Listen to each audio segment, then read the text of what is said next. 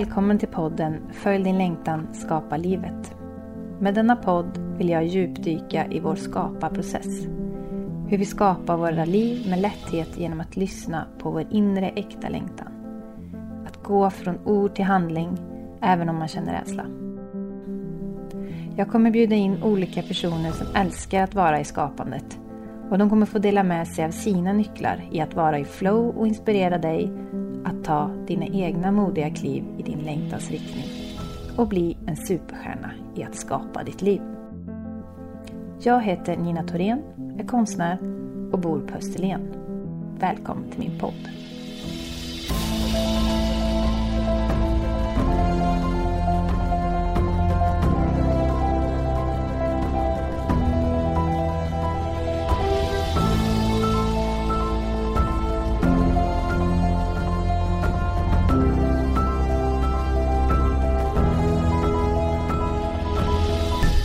Dagens gäst är konstnären Emilia Lindberg. En mästare på att maxa livet. Hennes måleri tar oss med backstage i Emilias barndomsförflutna och i hennes framtidsvisioner. Hon driver även Galleri Diva i Stockholm och gästspelar som DJ ibland. Vi pratar om att samhällets inboxade livsvision inte passar alla. Vikten av att följa sina impulser för att leva sant med sig själv och andra. Att leva livet idag som om morgondagen inte fanns. Det och mycket annat får du nu ta del av. Välkommen Emilia Lindberg till Följ din längtan skapa livet. Tack så mycket. Hur mår du idag då? Jag mår bra. Mår, jag har sett fram emot att träffa dig faktiskt. Ja, men underbart. Jag med. Det ska bli så himla kul att ja. bara få djupdyka i allt som har med skapa-processen att göra och konstnärslivet och vara en entreprenör och allting. För de som inte har sett din, dina tavlor än, mm. vill du beskriva känslan och uttrycket i dina tavlor? Jag tänker så här, att min konst är någonstans... Det är figurativt, men det är också lite abstrakta grejer eller penseldrag runt om här. Och sen har jag oftast kvinnor. Och sen är den kanske melankolisk. Men jag ser den... Jag blir glad av min konst, men det är många som inte blir det. Om du landar i så här, vilka kärnvärden kanske är det som det, du vill förmedla? Jag tycker ju att alla är lika värda och sånt här. Jag, jag, här är jag, här jag tar plats. Och sen så kanske inte det funkar alltid i alla tillfällen. Och det är då det blir det här inte så glada, kanske. Om jag beskriver så är det ju oftast kvinnor som känns eh, avslappnade ändå. Ja, men det är bra.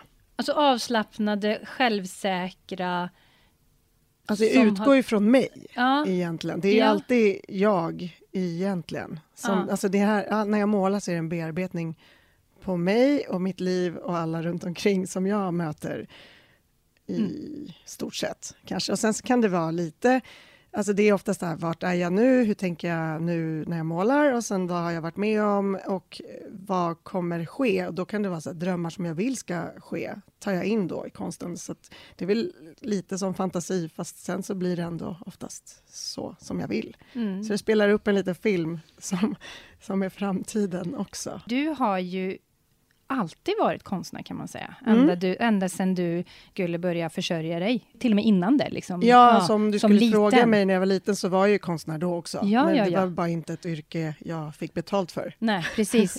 och, det, precis, och där eh, är ju mång, många som frågar sig, vem är en konstnär? Så mm. att det behöver man kanske inte ha betalt för, självklart. Men du lever ju på din konst fullt ut idag. Ja. ja. Och vad var din um, ursprungs längtan egentligen då? Jag kommer ju ihåg när jag var ja, på, det heter förskolan nu, då, när det regnade då fick vi liksom vara inne och rita, det älskade jag. Så de regniga dagarna var bäst på förskolan, då kunde man rita och sen när man kom hem, kanske då ritade jag igen. när man fick välja och sen när jag började hänga med kompisar och sånt så sa jag så här, ja, ska vi leka? Och så ville jag ju då föreslå att vi kanske skulle rita ihop. Men alla gillar inte det där att rita, så att jag fick ju mestadels sitta själv när jag egentligen skulle sova. Så att jag ritade hela nätterna. Men det var så det började och det är någonting som jag inte kan leva utan, tror jag. Det bara, det bara är. Kan man säga så här hårt, jag kan inte leva utan konsten? Nej, ja. Alltså det är som en förlängd arm av din, din personlighet. Ja. Sen vet jag att du har nämnt någon gång om att du har ju vuxit upp på um, Dram alltså det var väl dina föräldrar? Ja, Kungliga Operan. Ja, precis, operan min pappa jobbade på där. Ja. Och sen så tog han med mig dit. Jag frågade honom faktiskt eh, för några år sedan bara, varför var inte mina andra syskon där? Varför har jag alltid hängt där i flera års tid? Eller hela min uppväxt. Och han bara, men det, du var intresserad, det fattade han från början. Och han har en teckning från när jag var ett år, men inte från dem. Så att, eh, han säger, men det har man alltid förstått, att du gillade det här. Med, och all kultur egentligen. Alltså, jag gillar ju musik och teater och sånt också. Mm. Musikal, artist hade ju varit jättekul att bli. Kanske blir det lite senare Ja, det vore ju fantastiskt. Mm. Men, och det kan man ju också nästan se lite inslag av. Alltså det här scen... Ehm, ja, men för det du har ju oftast mycket... det här lite rut... Um, piano, alltså mm. um, tangenter, musik och sen det här, um, det här med rutmönstren och det. Ja, Harlequin. Ja, det, för det kommer ju igen lite emellanåt. Ja, det är mitt favoritmönster. Ja. Men det är nog också att jag ser mig som narren i livet. Om, ja. jag, om jag hade levt på 1700-talet då hade inte jag varit hovmålare för då hade de berättat vad jag ska måla och jag gör inte så. Jag mm. målar ju på känsla så jag tror att jag hade varit underhållare istället. Ja. Så att jag ser mig som eh, jokern i livet. Och eh, sen tycker jag att det är ett snyggt mönster. Så då tar jag med det oftast. Men eh, det, det är som du säger, alltså, saker som jag upplevde på Operan där när jag var liten, som liksom består och så finns kvar, då tyckte jag att de var så himla så här, wow! Det händer inte nu i mitt liv att jag får samma wow-känsla. Jag tror jag måste hoppa bungee jump för att få samma. Men det var att när man ser saker för första gången, det är så här, oj, vad, vad är det där? Och den känslan går jag tillbaka till när jag målar, att det, det, det är så starkt, det som jag upplevde. Så när jag målar går jag tillbaks dit. Och det är också därför det kanske blir melankoliskt, för att jag mådde inte lika bra då i mitt liv. Så att det, när jag går tillbaks dit där det var så fantastiskt i det där huset, så kommer jag också tillbaks till att jag egentligen inte mådde så bra då, i, utöver det, för att eh, jag inte passade in i vanliga skolan. Så jag försökte ju vara på min pappas jobb hela tiden, eh, när, när man kunde. Så. så det blev som en härlig tillflyktsort där alla kunde få vara den de var, även om de spelade roller. Ja, jag ja. hängde ju mest med de som var kreativa, som gjorde allting bakom scenen, alltså de som gjorde kostymerna, eller på snickeriet. Alltså jag har ju varit på alla peruk, balletten eller hängt med kulisserna och sådär. Så det, alltså, det är ett magiskt hus som har alla grejer. Och så åkte ju hissar och sprang runt där som att det var mitt hus. så, hej! Gud vad underbart! Ja, det var i drömmen. Men jag har en kompis, han eh, dansar i Kungliga Balletten så när han, jag var på en föreställning för ett halvår sedan och då så frågade jag faktiskt här, kan jag få komma backstage? Och han bara, självklart. Ja, det var så drömmigt igen. Ja. Jag bara, åh, du förstår inte mycket det här betyder för mig. Ja, ah, gud vad härligt. Berätta mer om det här, det här som du sa att du kände att, att skolan inte riktigt passade. Nej, men dig. Mina ämnen som jag är bra på, det är ju musik och bild, kanske lite slöjd då. De värdesätter inte skolan lika mycket. Så alla andra har jag liksom kämpat med och jag lärde mig inte läsa förrän i fyran. Kanske inte, alltså jag kan inte läsa riktigt nu heller. Jag har säkert dyslexi, det har min svenska lärare i gymnasiet sagt i alla fall. Men jag har fått inte utrett det. Hon sa att eh, du kommer klara dig i livet ändå för du kan prata. Så då tänkte jag att det inte är så viktigt att bry sig om det. Och sen har jag haft kompisar som har ställt upp och hjälpt mig hela tiden. Och vi har bytt, typ jag kanske målar någonting på någon bildlektion åt någon och så fick jag låna dens matteprov och öva teonprov. Liksom. Så det har ju ändå hela tiden löst sig. Jag tycker att det har varit tråkigt att behöva vara på de här grejerna som jag inte känner att det här, det här kommer jag inte hålla på med. Så brukar jag säga till lärarna, men jag, jag ska ju bli konstnär när jag är stor. Jag kommer inte, vad fan ska jag kunna ligga under stolen? Man har fått vara med ändå på något sätt och ställt sig i ledet och så har inte jag riktigt velat gjort det. Och då har jag tyckt att det, jag har tyckt att det är jobbigt med auktoritärer som säger att jag ska göra saker, så känner inte jag för det. Så då har jag mått dåligt. Och det är väl inget konstigt nu i efterhand att jag gjorde det. Många lärare har säkert låtit mig sitta och rita istället, eller för att då var jag lugn åtminstone, för annars kunde jag ju komma på andra sätt att förstöra lektionen på. Och det drabbade ju alla andra, så jag säger förlåt för alla om det är någon som lyssnar som har gått i min klass eller haft någonting med mig att göra i grundskolan, att det var inte med min mening egentligen i efterhand så här, att stört alla andra. De som kanske ville lära sig något har ju inte fått någon chans till det, för att jag var ju där och trodde att ja, men då får jag väl göra något roligt av det här istället. Så jag försökte göra roliga dagar av skolan, helt mm. enkelt. Du tog saken i egna händer och skapade din egen tillvaro redan ja. då. För idag så har du ju fler plattformar att att eh, vara kreativ på. Berätta mer om dem. Ja, lite allt möjligt. Alltså jag, jag tänker så här, eh, varför inte prova allt man tycker om? Och då brukar det bli att jag börjar jobba med det också på något sätt. För att jag tycker om att göra saker. Så då hamnar, jag vet inte, planeterna står rätt och så får jag ett erbjudande på ett jobb som jag inte alls kan, men jag säger ja såklart för att jag tycker att det är roligt och då så kan jag få jobba med andra saker. Så jag har ju varit, jag älskar att sjunga så jag har varit karaokevärd där jag när jag var typ 20 blev upp upplockad när jag hade sjungit att någon som då jobbade som karaokevärd bara, det här kan, kan, varvade mig att kan inte du jobba med det här? Och då sa jag till det. Och sen eh, jobbar jag som DJ ibland, så det är också musikrelaterat. Och då har jag egentligen i början, när jag spelat på festivaler som Bråvalla, Sweden Rock och sånt, jag har jag egentligen bara tryckt på play. För att jag är inte någon riktig DJ. Men nu har jag lärt mig det där. Ja. Du lärde man... dig på resans gång. Jag gjorde det precis. Eh, alldeles nyligen så har jag precis lärt mig hur, hur en sån här fungerar. Hur det tekniskt fungerar, Exakt. apparaten. Ja. Äntligen! Ja, men det kan man väl säga är ett superfantastiskt råd. Att bara kasta sig in i saker, ja. utan att tänka efter för mycket före. Jag har ju varit journalist också. Det, det tycker jag är lite roligt. När jag blev det så tänkte jag det här skulle min svensklärare aldrig trott. Eller att jag blev det. Nej. Men eh, det var ju sånt här som du. Alltså, jag var ju jättebra på att göra intervjuer och sånt där. Sen skriften som blev efteråt, det var inte, det var inte jag som löste det där. Vi har ju inspelningsgrejer. Men jag tycker att jag var jättebra på att intervjua. Där hade jag pondus och alla sa allt till mig, så det gick liksom inte att av, man, man, kunde inte ha med det ens. Jag tror de glömde bort att jag var journalist. Ja. så, och då, så får man följa med på turné istället och så blir man kompisar. Ja, underbart. Och sen har du jobbat, du har varit tatuerare, mm. eller du kanske är det fortfarande? Nej, jag tatuerar inte längre. Nej. Man kanske kan säga att jag har paus. Jag blev trasig. Det är en eh, förslitningsskada i handen när jag gick i gymnasiet då tänkte jag att ah, jag vill bli konstnär. Det var ju liksom hela tiden sen jag var liten har det varit jag ska bli konstnär. Sen tror jag att jag förstod någonstans att det kanske inte är så lätt. Det går inte att gå och knacka på grannarna och tvinga dem att köpa mina tavlor. Så jag tänkte, men då kan jag tänka mig något annat som har att man får rita hela dagarna. Då kan jag, tatueringar är lite snyggt tycker jag. Så att, då ska jag nog gå in på den banan. Så då blev ju det.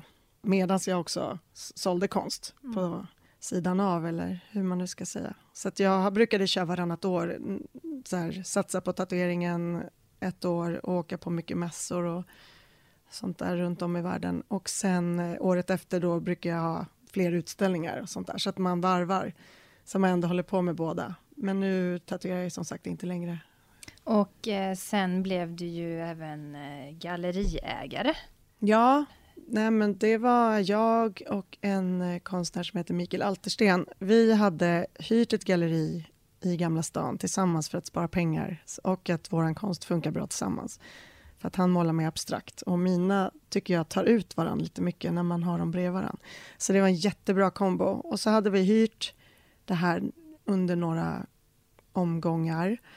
Och en av de här tillfällena var nära midsommar, så vi hade inte sålt någonting och så sa han bara så här, det här funkar inte, man måste ha något eget. För de, de enda som hade kommit in till det här galleriet var ju folk som frågade efter HG heter han som vi hyrde av. Så, ja, vart är HG? Jag vill ha HGs konst. Jag bara, fan, nu är vi här.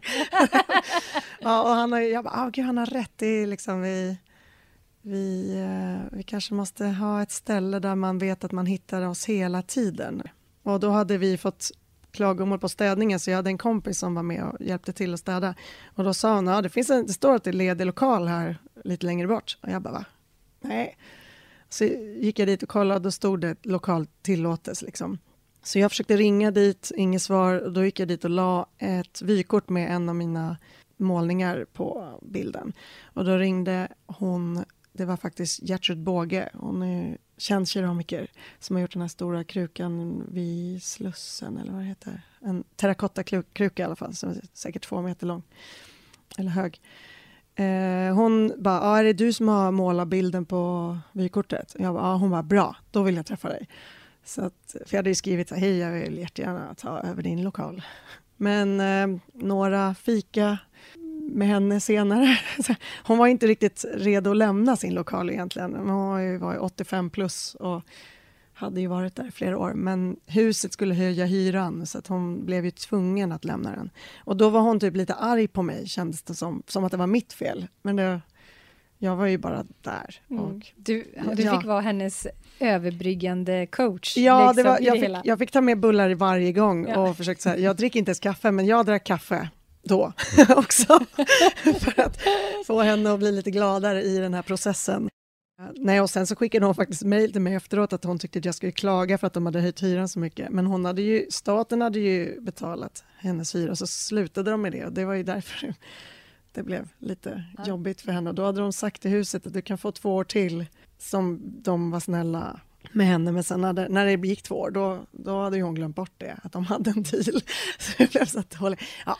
Men eh, jag fick i alla fall den här lokalen, för att, eh, eller det var ju många andra som ville ha den, men de hade hittat ett litet fint papper där, där det står att det ska vara kultur på gatan, så då vann jag över café eh, eller mäklare eller vad, ja, olika andra som här som har pengar. Jag hade inga pengar, men nu är jag där ändå. Gud vad härligt.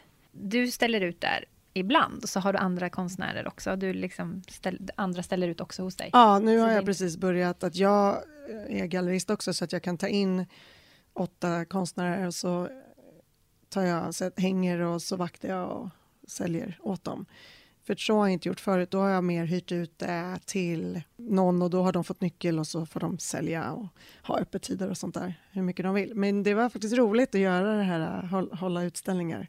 Och man förstår lite hur andra gallerister som man har jobbat med har haft det. När man säger, ja, den här hade ingen baksida, så får man sätta ståltråd eller ja, den här var inte torr eller mycket saker som man själv har lämnat in till stackars gallerister ofärdigt eller sådär. Så nu hamnar man själv i den positionen, man bara just det, det är så här det är. Ja.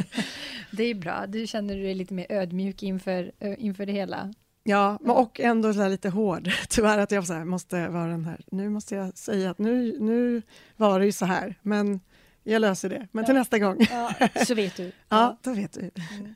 Men du, låt oss djupdyka i själv, din, eh, i din skaparprocess. Mm. Och sådär, när du är där i ateljén. Om vi börjar med, vad är det bästa för dig att göra innan du väl börja måla och sådär. Man vill ju säga nu att jag har en jätterolig rutin, att jag måste sitta i någon konstig yoga-pose och lyssna på den här musiken och äta den här maten. Men nej, det är ju inte så. Jag går ju bara dit och så är jag jättelycklig att jag är på väg till min fantastiska ateljé där jag älskar att vara och då vet ju jag att det kommer komma inspiration när jag är där. Mm. Så jag är trygg i det. Mm. Har du mycket musik på när du ja, Förut hade jag bara musik, men sen så har jag kommit på att man så här, alltså lyssna på poddar.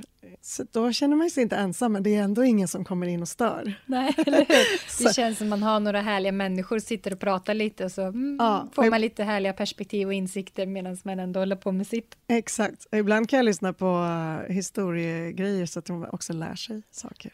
Perfekt. Ja, eftersom jag inte var så bra i skolan så tänker jag att jag tar om det nu. Ja.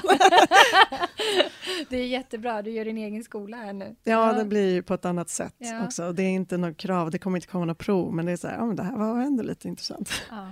Tid på dygnet, hur ser det ut där?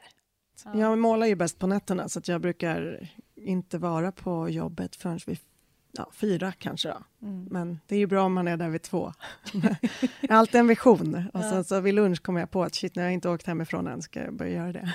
Och sen så kan man aldrig ta sig därifrån så att jag är kvar hela natten ofta kan det bli. Så, att, uh, bli, så håller man på sådär. Mm. Men jag jobbar inte sju dagar i veckan om jag jobbar hela nätterna, utan då måste jag ju sova någon dag mm. eller ta ledigt. Oftast jobbar jag på helgerna också eftersom jag har galleriet, så att jag håller det öppet. Så på vardagarna kan jag vara ledig två andra dagar, helt random. Men eh, oftast när man har vilat hela dagen, då blir man sugen på att måla ändå. Så mm. kanske man tar sig in. Stund, ja, kanske ska åka in till jobbet ändå. Ja, lite bara. Ja. Och speciellt om man håller på med någonting. Så har man en tavla som inte är klar, då vill man ju aldrig släppa den. Då kan man ju vara borta en hel vecka från ja. familjen. Ja.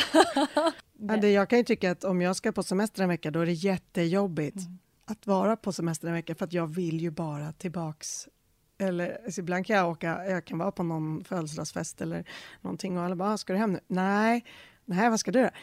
Eh, alltså, eh, nej men jag, jag ska ju åka till jobbet, ja. tänkte jag. De bara, nu? Klockan är typ ett på natten. Ja, det är jättebra. Ja.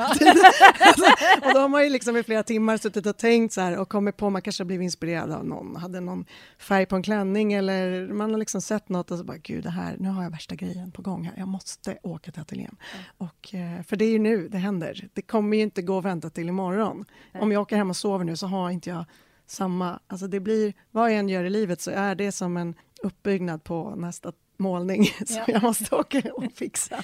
På något det sätt. låter härligt. Alltså det är ju det här um, att få gå på sina impulser. Ja, 100 procent. Ja. Alltså jag passar inte riktigt in i den här boxen som det här samhället i Sverige har gjort. Men försöker anpassa mig, försöker lämna mitt barn på förskolan, försöker säga till min son när han går i skolan att han måste göra det. Men ibland kan jag säga, äh, du kan vi kan ta lite ledigt.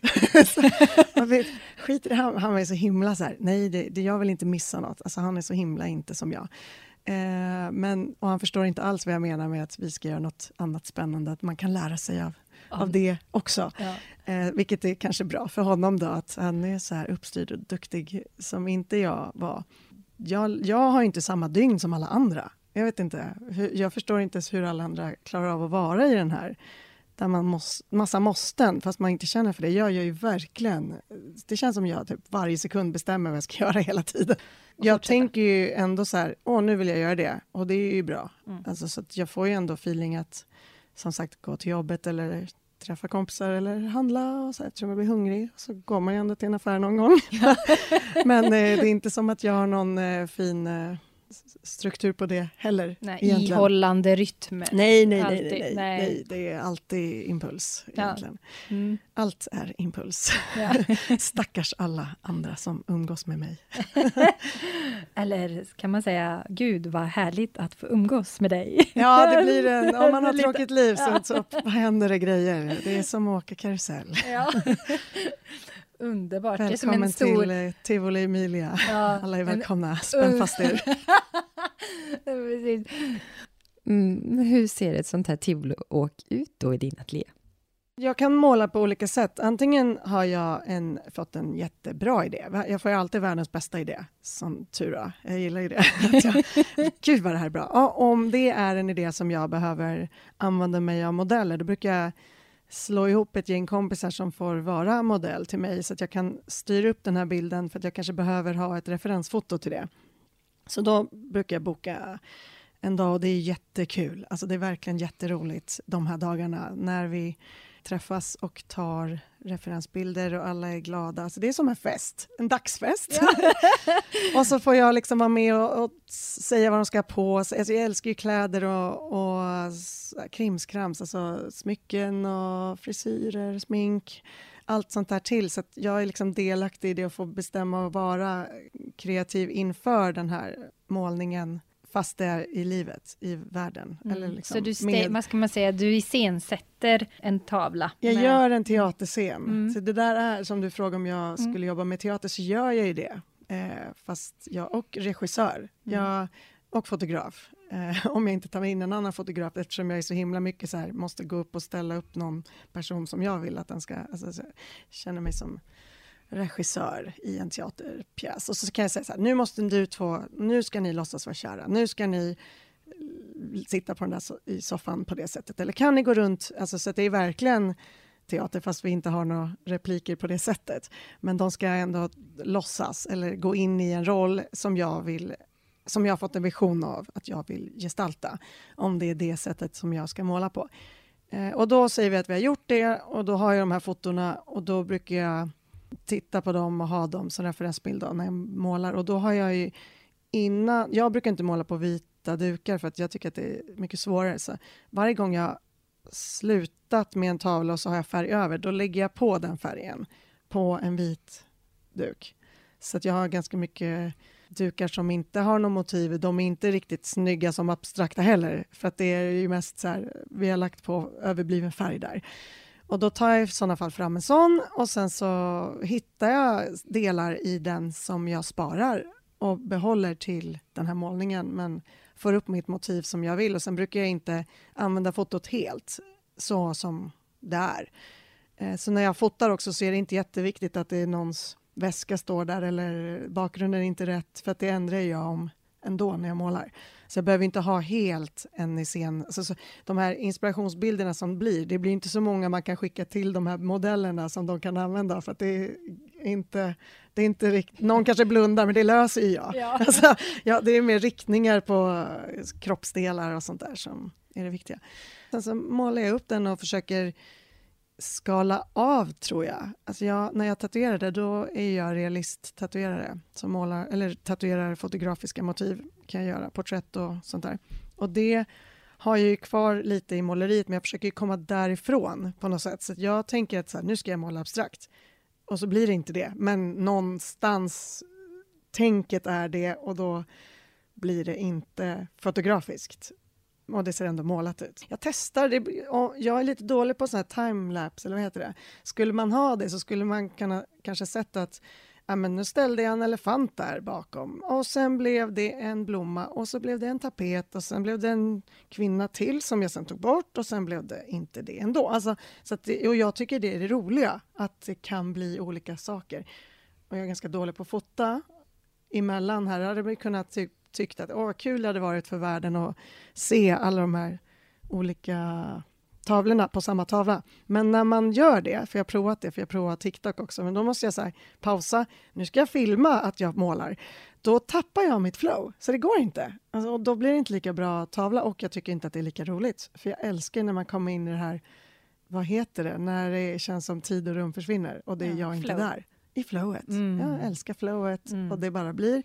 Och så kan man typ ta en paus för att man är, kom på att man måste äta, för att man har inte gjort det. Oftast brukar det vara min kille som skickar sms. Glöm inte äta älskling. eh, och så får man styra upp det och så tänker jag så här, ska jag gå iväg? Nej, jag tar typ nudlar. Ja, vad har jag? Vad har jag här? Knäckemackor. Knäckemackor blir bra. Ja, eller no någonting sånt där. Man vill bara få det lite fort överstökat. Exakt, för man vill inte tappa flowet. Men eh, då, äh, jag älskar flowet helt enkelt. Men sen så ja, fortsätter man bara. När du ska fota och så, mm. hur, har, hur har du jobbat med idén innan? I huvudet sådär, vad har kommit till dig då? Men jag får upp den här scenen. Det är, jag, jag kan tänka mig att relatera till, jag är inte så himla Jesus och Kristus egentligen. Men jag, de säger så här, han fick en uppenbarelse. Jag får ju uppenbarelser. Jag vaknar upp på natten, mm, skriver upp och det är så himla klart. Jag vet ju exakt i minsta detalj. Ibland brukar jag då gå till loppisar eller second hand-butiker och hittar också av någon konstig anledning exakt det jag letade efter som fanns i min vision av det här. Eller så klipp och klistra ihop lite saker också. Min garderob är ganska stor så det mesta finns mm. också. Mm. Ja. Och jag vill inte slänga något för man kan alltid använda det till någonting sen som kan bli till någonting i en tavla i måleriet som jag behöver. Men det sjuka är att jag använder ju inte heller alla detaljer som i måleriet sen som jag har gjort när jag stylade dem, utan jag tycker ju bara att det är så jävla kul. och de blir snygga. Och, alltså jag gillar liksom hela den stämningen, så det blir som en bonus. Och sen så kanske inte ens har med att de har skor på sig. De har inga armband på mina målningar. De har knappt örhängen och inte ens samma hår. de bytte hår helt De plötsligt. bytte hår. Alltså, men, men det är för att jag tycker att det är så himla kul att göra det där också. Det är som när man träffas innan man ska ut, kanske ett tjejgäng. Ja, förfesten är alltid bäst. Ja, det är alltid bäst. Ja. Och det, då, då gör jag det då i min vision. Du skulle filma någon gång när du stagear det där. Man får följa med i när ni har er förfest. Ja, det får jag göra. Jag har ju en dokumentärfilmare som följer med mig ibland. Jag får ta med honom på en sån grej. Mm. Ja. ja, men vad härligt. Berätta mer om det då. Vad, vad eh, med det samarbetet, dokumentärfilmer? Eh, ja, det var det började ju med att jag skulle vara med i Big Brother för några år sedan som tatuerare när de hade fått något uppdrag. Så det kom en kille med en stor skåpbil och så skulle han ta in hela min tatueringsstudio i den. Och jag var väldigt så här, ja, jag ska med den, jag ska den, för de hade ju ett uppdragsrum så man fick ju styla det. Då ville jag att det skulle vara på riktigt så att det ser ut som en tatueringsstudio när man ändå kunde. Jag går ju all in som sagt på grejer. Ja, ja, ja. Så att, då fick jag ju styla det. Så han fick ju bära, det var ju synd att han själv, han fick ju bära hur mycket grejer som helst för att jag skulle ha med det. Så att det skulle bli mysigt där inne. Nej, men sen så, när vi åkte i bilen där, han jobbade ju med tv då, han jobbade för Big Brother som uppdrags vad det nu kan ha varit, den som skulle komma på alla roliga grejer de ska göra, så att det ska bli kul att titta på. Och det ringde några samtal till mig under den här lilla korta bilresan och då kände han så här, vem är du? Jag, jag, jag, vill, göra, jag vill göra en dokumentärfilm om dig. så, så, att uh, han fattade det, min hisspitch där, ja. fast det blev en liten kort bilresa. Han började följa med mig på grejer. Så han har varit med, egentligen skulle det vara att vi filmar och det ska handla om mig som tatuerare, men vi har inte med något sånt material nästan alls. För han har ju fått följa med när jag är DJ eller festar på festivaler, hänger med andra kända kompisar, kompisar och kollegor. Alltså han, ja, allt möjligt i mitt liv, förutom att tatuera. Ja. så, med, och vernissager och sånt där. Kul. Men eh, vi still going strong. Vi filmar lite då och då. Och han sa också att det är lite svårt, han kan inte göra som en vanlig dokumentärfilm där man har en eh, tråd. Typ. Och han bara, men vadå, den här veckan säger du att du känner E-Type, nu har vi missat det, Va, hur blev det så? Och sen händer det något mer. Men ska du, aha, ska du ställa ut där? Va? Men, så att, det, det, går lite för det fort. Det går lite för fort för honom. Ja, ja för att få med det. Så att han, jag bara, men då kan du få bli den här första som gör någon ny version av dokumentärfilm. Ja, vi får se hur det blir. Men han fortsätter följa mig i mitt liv i alla fall. Den ser vi fram emot och titta på. Mm. Var trivs du bäst då i processen? Flow. Ja, jag tror att det är det enda sättet för min kropp att vila. Mm. Förutom när jag sover. Jag sover inte jätteofta, skulle mina kompisar säga, om man hade haft någon sömnutredning för att jag tycker att det är för roligt för att gå och lägga mig. Så jag, jag tänker att tänk om jag inte vaknar upp nästa dag. Då vill jag inte missa den här roliga dagen som fortsätter hålla på, så jag går ju aldrig och lägger mig. Sen sover jag ju då skit superdjupt när jag väl sover, för kroppen tänker nog, man vet aldrig när de får sova igen. eh, och då, när jag är i flow, då är det ju som att jag vilar, för jag är så himla hundra annars i vaket annat tillstånd. Så att när det är flow, då är jag, då är jag tyst och mm. då, lite då mysigt. Det, då är det stilla. Ja, jag tror att det känns stilla i alla fall. Men mm. det är som att då bara jag, då, då, tänker inte jag, då bara är. Och det är därför jag tycker om att måla på natten, för jag är lite trött. Och då hinner jag inte tänka så här, ska jag ta orange? Vad tänker de om orange? Eh, är orange en bra färg? Eh, alltså så alla de här som jag kanske tänker på dagtid, de tänker jag inte ens, utan då tar jag orange utan att tänka på det. Alltså, ja. Så att det bara blir, och de grejerna blir ju fantastiska, alltså, mm. tycker jag själv. Mm. När man har varit i det här flowet och sen på något sätt tar ett steg tillbaka, då kan man liksom ibland inte riktigt förstå. Man hänger inte med riktigt. Har jag gjort det här? När blev det här till? Ja, det blev nog till där. Man var inte där. Nej. Men, man, men jag vet ju att jag har gjort det och jag litar på att jag kommer göra en bra grej för att jag känner så här, idag kommer det bli bra. Men, ja. men jag var inte där. så det var då jag passade på att sova kanske. Det var ditt andra Emilia det som var, var där. Det var mitt andra jag. ja. Det var ditt sjätte sinne som jag intog din det. kropp. Jag tror ju någonstans att ja. jag är Gud också. Ledstjärnan i ditt liv Ledstjärnan ju... i mitt liv är ja. jag. Ja, det är det ju absolut. ja, sorry. Det är ju helt rätt. Jag tänker, din ledstjärna i livet är ju, jag får inte missa något. Ja, ja, det är ju för fantastiskt att vara här i livet. Jag älskar livet. Ja. Alltså jag är, nu, nu, nu blir det lite så här töntigt här kanske, men jag, när jag föddes så var jag död.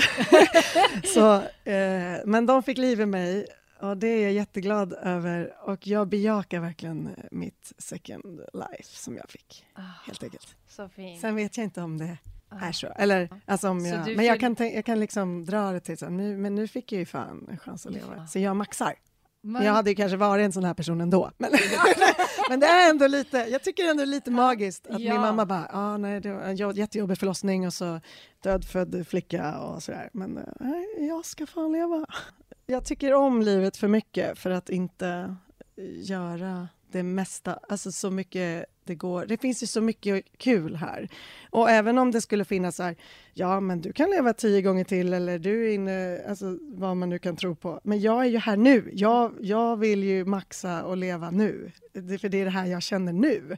Jag är väldigt så här, på känsla hela tiden. Mm. Och eh, det kan ju ta slut som sagt. Och jag vill ju inte dö. Alltså jag vill nog aldrig dö, så jag hoppas att forskarna kommer fram till något sätt innan jag blir så pass gammal så att jag i teorin skulle dö.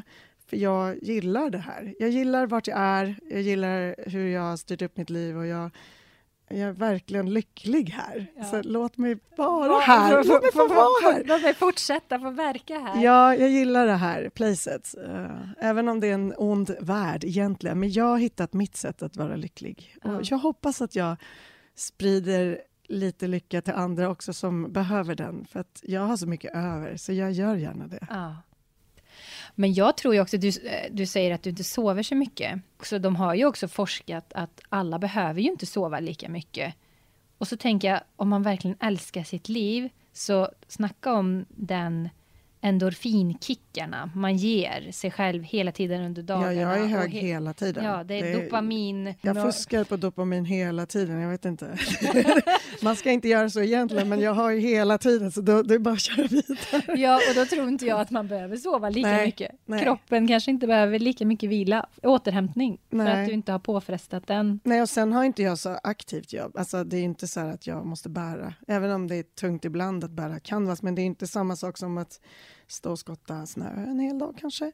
Alltså som jag sagt, jag, jag vilar ju om jag behöver, om min kropp behöver vila så vilar jag. Mm. Men jag går, blir ju hög på livet när det händer grejer, när jag blir så här, ska du med på det här? Eller vill du göra? Ja, ja, ja, ja, ja. Kör. Och då blir man, om man satt lite i soffan och var trött så blev man så himla pigg. Ja.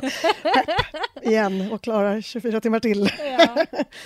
Du, har du några förebilder?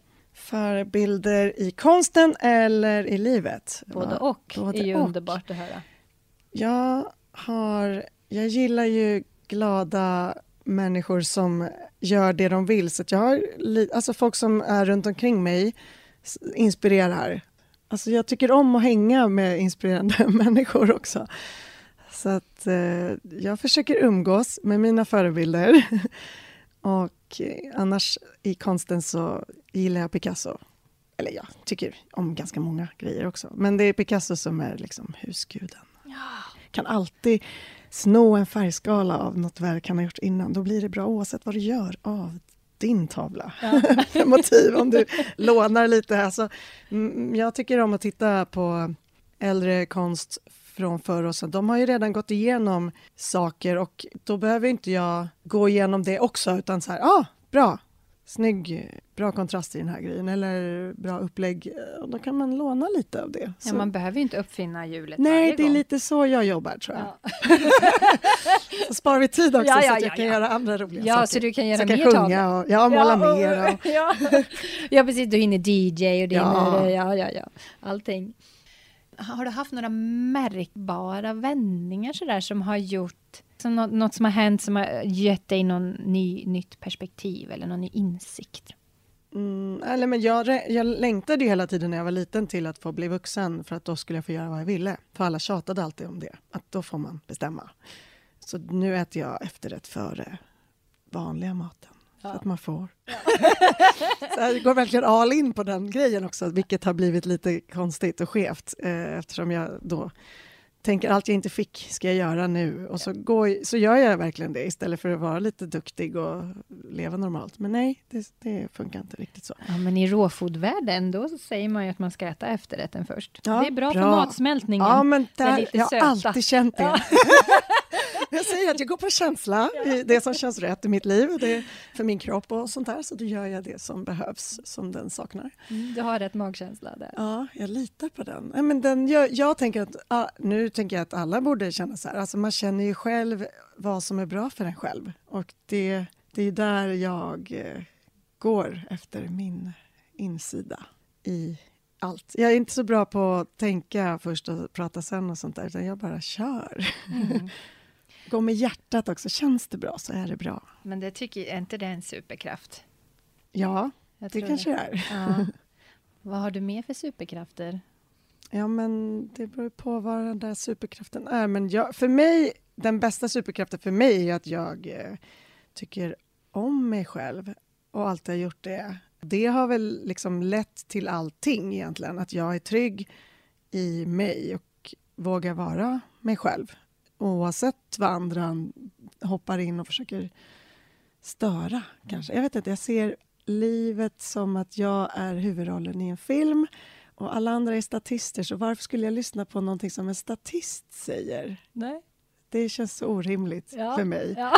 eh, och sen kan statister få lite högre roller ibland, om det är någon man tycker om. Och så mm. kan, så, det kommer och går mm. andra statister i livet. Ja. Men jag är fortfarande huvudpersonen och jag tänker att i ditt liv är du huvudpersonen i ditt liv. Så du har ju ett annat perspektiv på ditt liv och jag är en statist hos dig nu eh, som du kan var, välja i en högre roll eller så, om du känner det. Men eh, superkraft... Alltså jag är glad, så jag tror att jag föddes glad. Mm. Men jag kan bli arg om jag tycker att det blir orättvist. Ja, då, kan, det, då kan jag bli där, så jävla arg. Där går det igång. Ja, då, alltså, det tar lång tid innan jag... Jag har väldigt lång, högt tålamod, eller hur man säger, tills jag klagar på saker. Men är det, är det något, då, då, då gör jag någonting av det. Mm. Vad tycker du är mest orättvist? Eller vart någonstans tycker du, vart går det igång där? Men det kan vara mycket nu. Om jag hade varit politiker så hade inte jag varit så rolig politiker tror jag. För att jag skulle vara så störig och inte ge mig. Och... Men eftersom tyvärr, kanske för alla andras skull, så lever ju jag mitt fantastiska önskedrömliv nu. Så jag går ju inte in där och tar tag i saker som jag kanske borde göra. Men jag tänker när jag har mer makt och fått, får mer media, media ska akta sig för mig sen.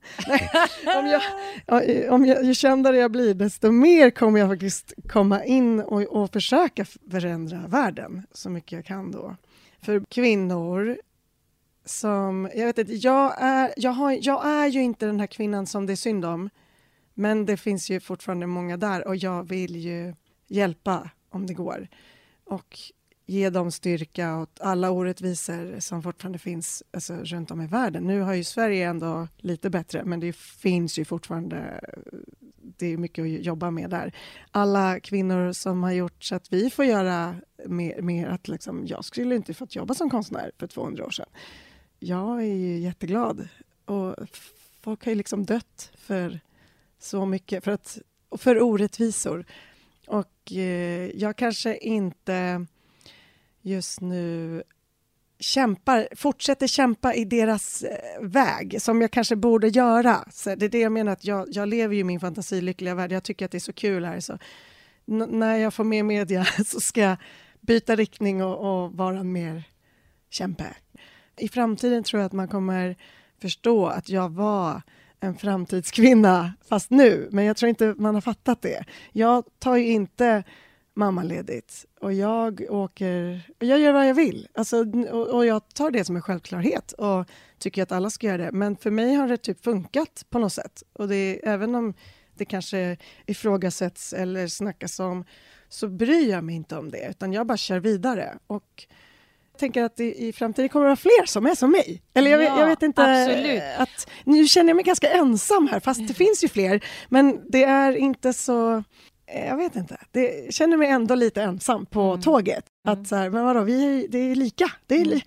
Jag kan väl vara borta i tre veckor i Thailand och lämna mina barn och ingen ska tycka det är konstigt. Mina, ja, alltså, så här, jag ser inte det där. Att det, att det kanske inte är alla som kan göra det. Nu sa jag ett ilandsproblem här som var i Sverige, men om man ska tänka världsligt så får ju folk inte gå utanför dörren kanske för att de ska stå i köket och jag klarar inte ens av att stå i ett kök. Det hade inte passat mig.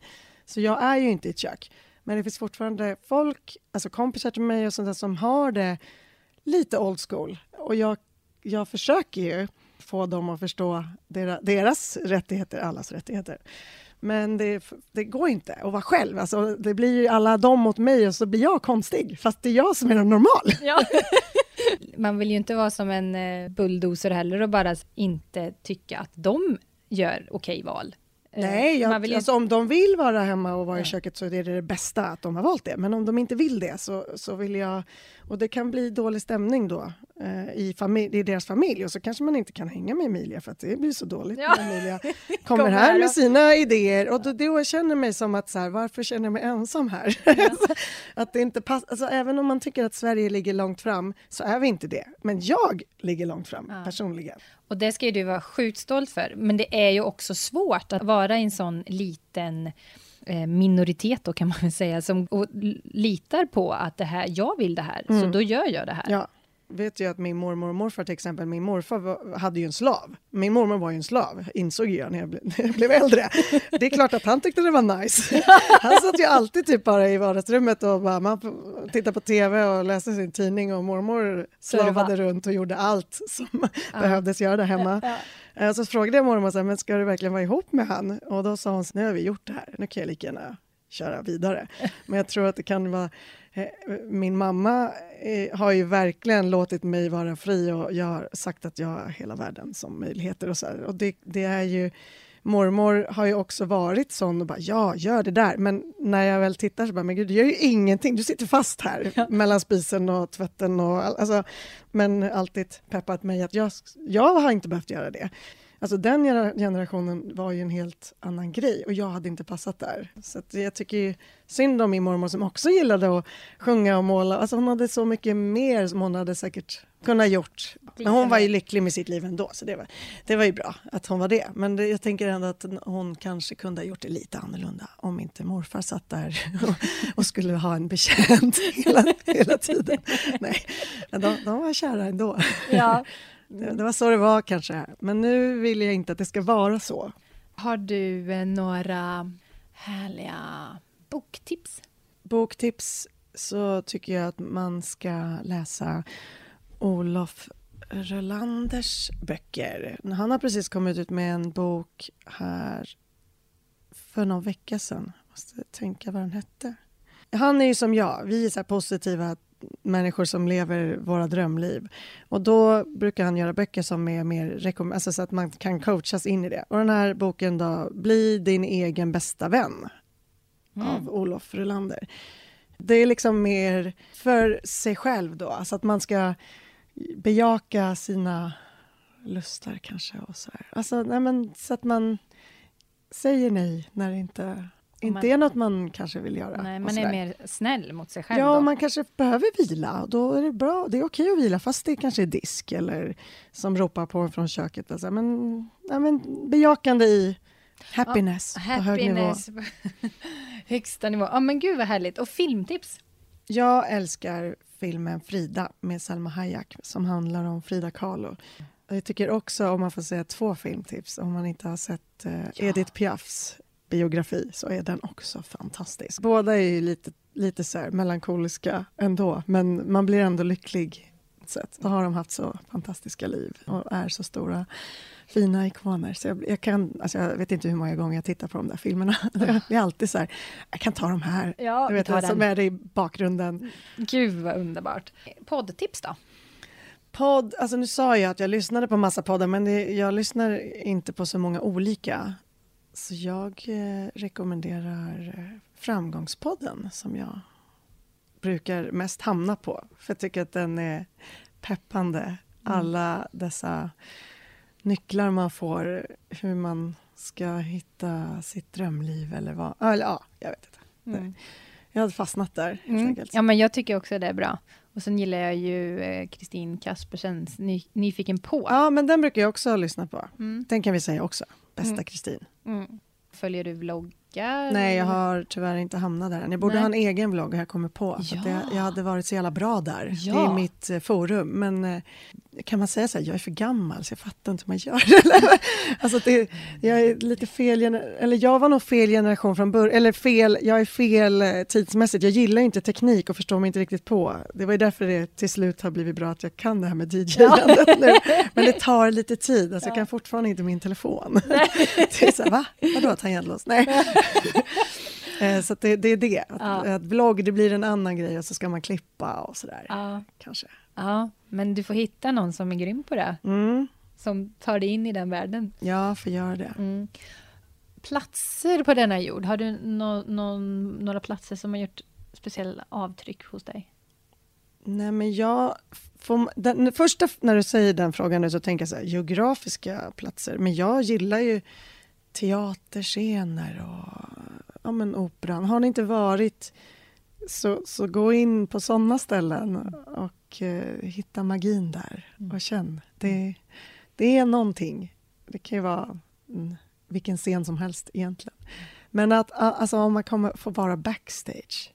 Varenda jävla backstage i hela världen älskar jag. Mm. Det är därför jag åker med artister på turnéer tror jag. Så det är lite så här, får man vara där. Det är så magi innan, när alla är spända och lite nervösa. Och det smittar, alltså jag känner av, det är typ det som jag gillade när jag var på Operan också, att det är lite så här, det här är, det är no, jag vet inte om man utsöndrar någonting som jag gillar när det är, mm. man är lite nervös innan gig. Och sen efteråt så är det så himla release, alltså så här, fan vad bra det blev. Och publiken och alltså de, alla teatrar och sånt här har varit med om så mycket känslor, mm. tror jag, som, som har, de har det i väggarna. Så besök alla backstage, teater och mm. operor och scener ni kan. Ja. Om du skulle få säga någonting till dig som ung, någonting som du vet idag, vad skulle du vilja säga till henne då? Förut hade jag klagat lite på att så här, men gud, hade jag vetat att det ändå skulle bli så här bra så hade jag kunnat vara lite mindre stressad när jag var 20 kanske. För då var det lite så här, okej, okay, när jag insåg att det var lite svårare att vara konstnär än vad jag hade tänkt. Men då hade jag ju kanske så här, inte jobbat för det på samma sätt heller, så då hade inte jag varit jag. Eller då hade jag inte varit här ändå. Så jag tror att jag ska låta mitt lilla jag få vara i fred, så ger jag mig en kram istället. Ja, det låter ju fantastiskt ju. Har du någon mer härlig fin nyckel till våra lyssnare. Utan... Alltså man kan ju försöka hitta vad är det man vill. Det är så många måsten här i livet som gör så att man glömmer bort att känna vad man själv vill. Vilket jag inte har något problem med. Men jag kan se runt omkring mig så, så är det många som inte ens har koll på det. Att, de, att man lever liksom för andra mer. Och det är jättefint, det behövs ju sådana också. Men om man nu vill komma lite mer någonstans och bejaka, så försök hitta vad du vill och sen så jobbar du bara lite mer än de andra i det. Och ge inte upp. Alltså jag, jag, allt jag har drömt om som jag har velat, det har jag lyckats göra. Så att jag, jag så här, believe in you, det ja. kommer hända. Det, det Ge. händer. Mm. Och jag är ett facit på det. Mm. Ge dig den på bara. Ja, gör, gör det. Ja, bestäm dig för bestäm det. Dig och då, bli, då kommer det bli så, för det, de här världen, jag vet inte vad de här... Det är ju som magnetiska fält, så det kommer, det kommer till dig när du, har, när du vet vad du vill. Då mm. kommer det. Tack Emilia, vilket underbart samtal. Tack själv. Mm, du, om man vill eh, självklart ha mer av dig, var hittar man dig då? Man kan hitta mig fysiskt i Gamla stan i Stockholm på Österlånggatan 39, Galleri Diva. Men annars finns jag på Instagram jag har ganska många har Instagram. Men jag har en konst-Instagram som heter emilialindberg.se och annars har galleriet en Instagram som heter Galleridiva och så fin, finns det en min så kallad privata Instagram, Emilia Lee official. Där kan allt hända, helt enkelt. Ja. Men eh, ja, mitt telefonnummer finns också på nätet, så det är bara att ringa om det är någon som känner för det. Ja. Underbart. Ja, men du, tack så mycket. Tack. Hej, hej. Tack för att du lyssnar på Följ din längtan, Skapa livet-podden. Är du nyfiken på mig och min konst? Konst som vill lyfta en känsla av längtan, ursprung och urkraft. Allt hittar du på min hemsida ninatorenart.se. Så fint att du har hittat till min podd. Vi hörs!